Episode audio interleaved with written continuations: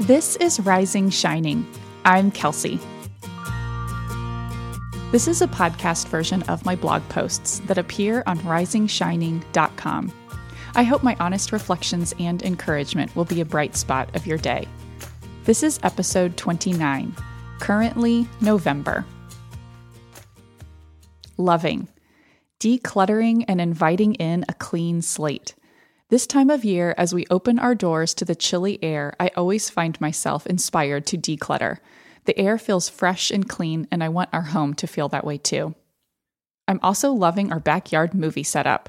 We're using the same projector and screen setup that we've had for a few years. We hang the screen on our backyard wall and hook up a computer to the projector to play a movie. Now that it's dark earlier, we can start a movie by 6 p.m. and the whole family can watch.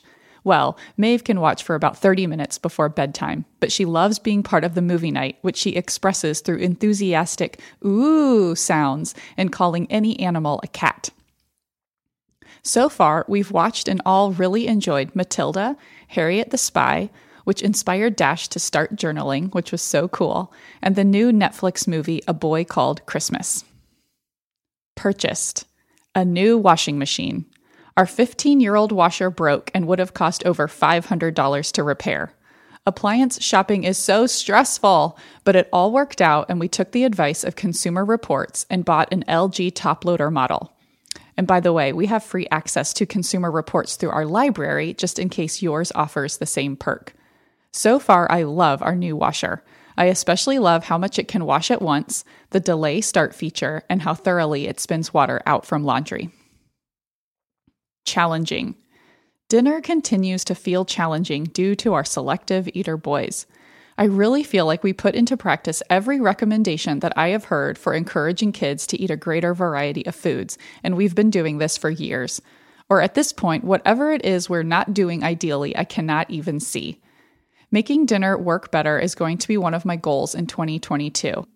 I want to find ways that I can enjoy what we eat for dinner while also serving my boys food they like without creating a lot of extra work for ourselves, like cooking an entirely separate meal. But one dinner meal planning improvement is that Chris sweetly offered to take over grocery shopping and meal planning. I realized I still want to have a role in choosing meals and cooking, so we're figuring out how to collaborate on this area of home management. A few tadas from this month. I ordered most of our Christmas gifts and made several purchases through local and or small businesses. I also had something printed and bound which had been lingering on my to-do list. It turned out easier and much cheaper than expected. I love when that happens. Also Christmas related, I ordered our Christmas cards, ordered stamps. I love the snowy day stamps and printed address labels. Reading. My reading pace slowed in November, a reflection of needing to tend to my book queue and not finding as many books that I wanted to read, but I still finished seven books. The People You Meet on Vacation was light and pretty enjoyable, but it didn't live up to the hype in my opinion. The Sentence is Death was enjoyable, and I've enjoyed previous Anthony Horowitz mysteries. It's so funny the way he writes himself into the books. I had to Google him afterwards to discern where his fictional character ends and the real Anthony Horowitz begins. Just Last Night was great. I really liked the audiobook. The book was both an enjoyable love story and had plot elements with more depth than I was expecting from a love story. I would recommend it. Caste was excellent and important. The book details and supports the author's thesis that the United States has a caste system as ingrained as those in India and was created by Hitler and Nazi Germany, with black people in the United States in the bottom caste. Although it's a heavy topic to spend time on, I feel better informed for having read the book. I would highly recommend it. I'm feeling drawn to books about rest, decluttering, and intentional living. I'd love to hear your favorites, which is what drew me to Wintering.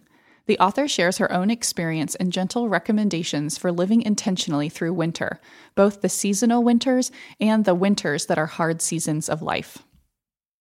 A Spindle Splintered is a short, modern day retelling of the Sleeping Beauty story, and I enjoyed it.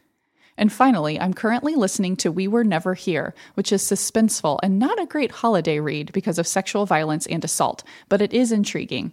I'm still reading State of Terror, which I'm enjoying, although that's on hold so that I can read my family book club pick, The Music of Bees. Thinking about my goals for 2022. I love this phase of brainstorming and considering goals when a new year is complete potential. For the new year, I'm intent on giving myself goals that feel manageable and exciting. I don't feel drawn to push myself with my goals as I often have in the past. I want to focus on what I'm already doing that I enjoy and want more of, or how I can make life easier for myself. I want to let go of things, both commitments and physical things, that take my attention away from what brings me the most fulfillment. I've also been thinking about how hard the summers can be here and what I can do to make them easier on myself. As I listened to Wintering, I tried to imagine what the summer corollary would be for each recommendation. It's food for thought for sure.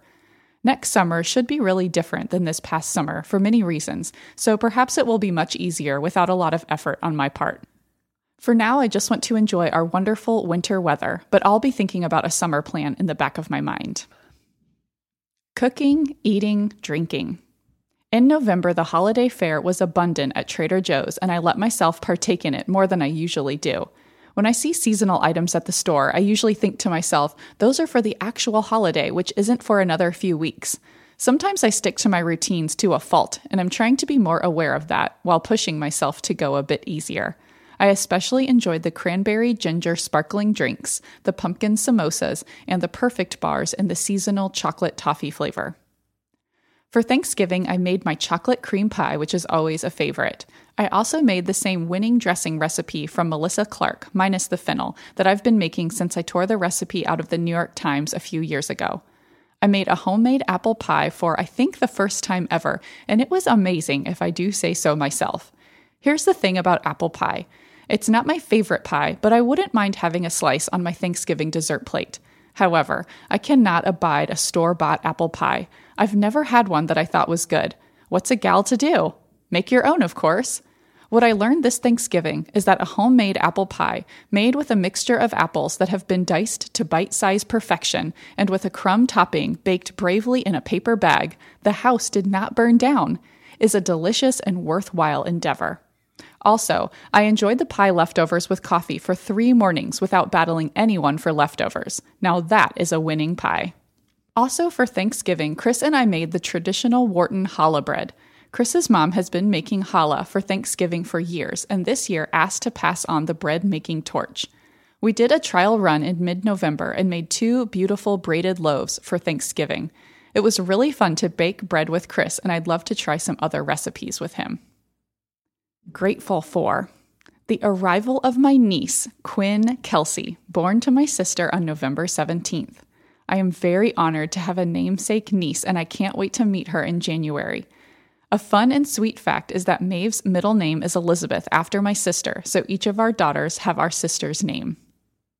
I'm also so grateful for a long weekend trip to Portland to visit my dear friend Allison. We've been long distance friends since 2002 and have never spent a weekend together, which I can't believe.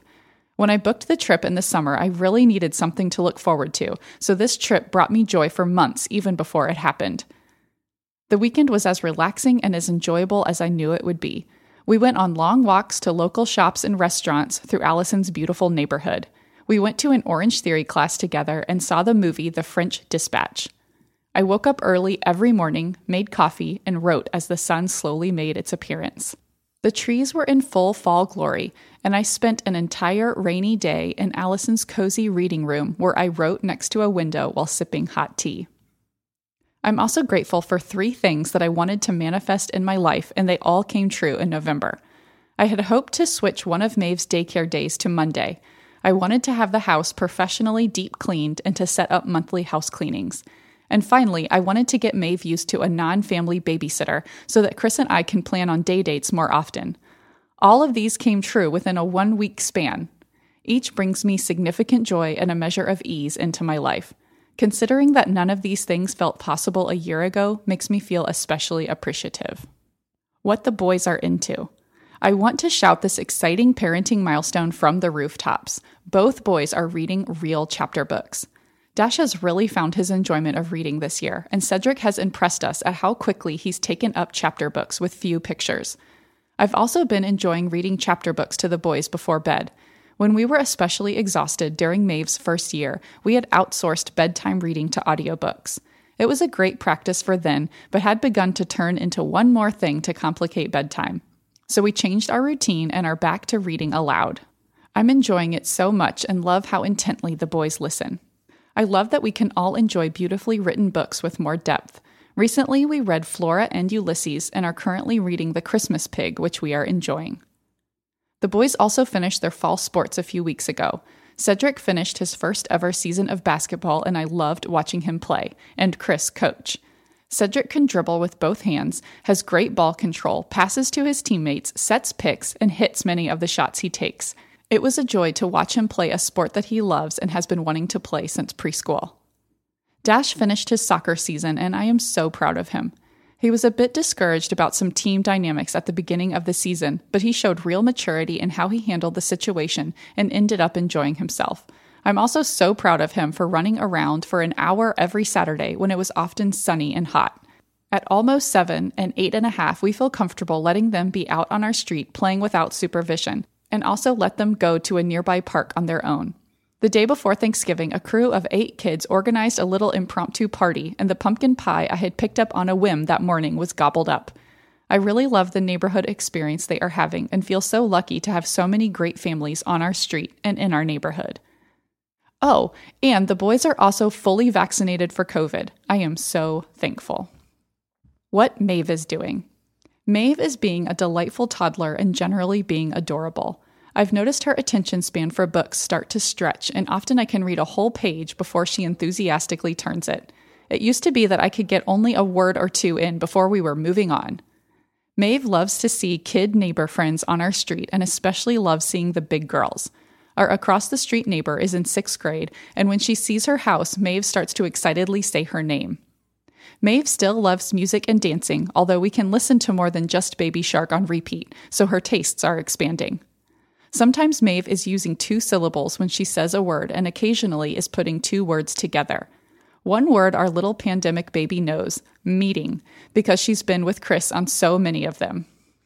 Maeve loves to do mixing, pouring, and stirring at her learning tower. She also asks, hands? Meaning hands, and wants to play in the water at the sink.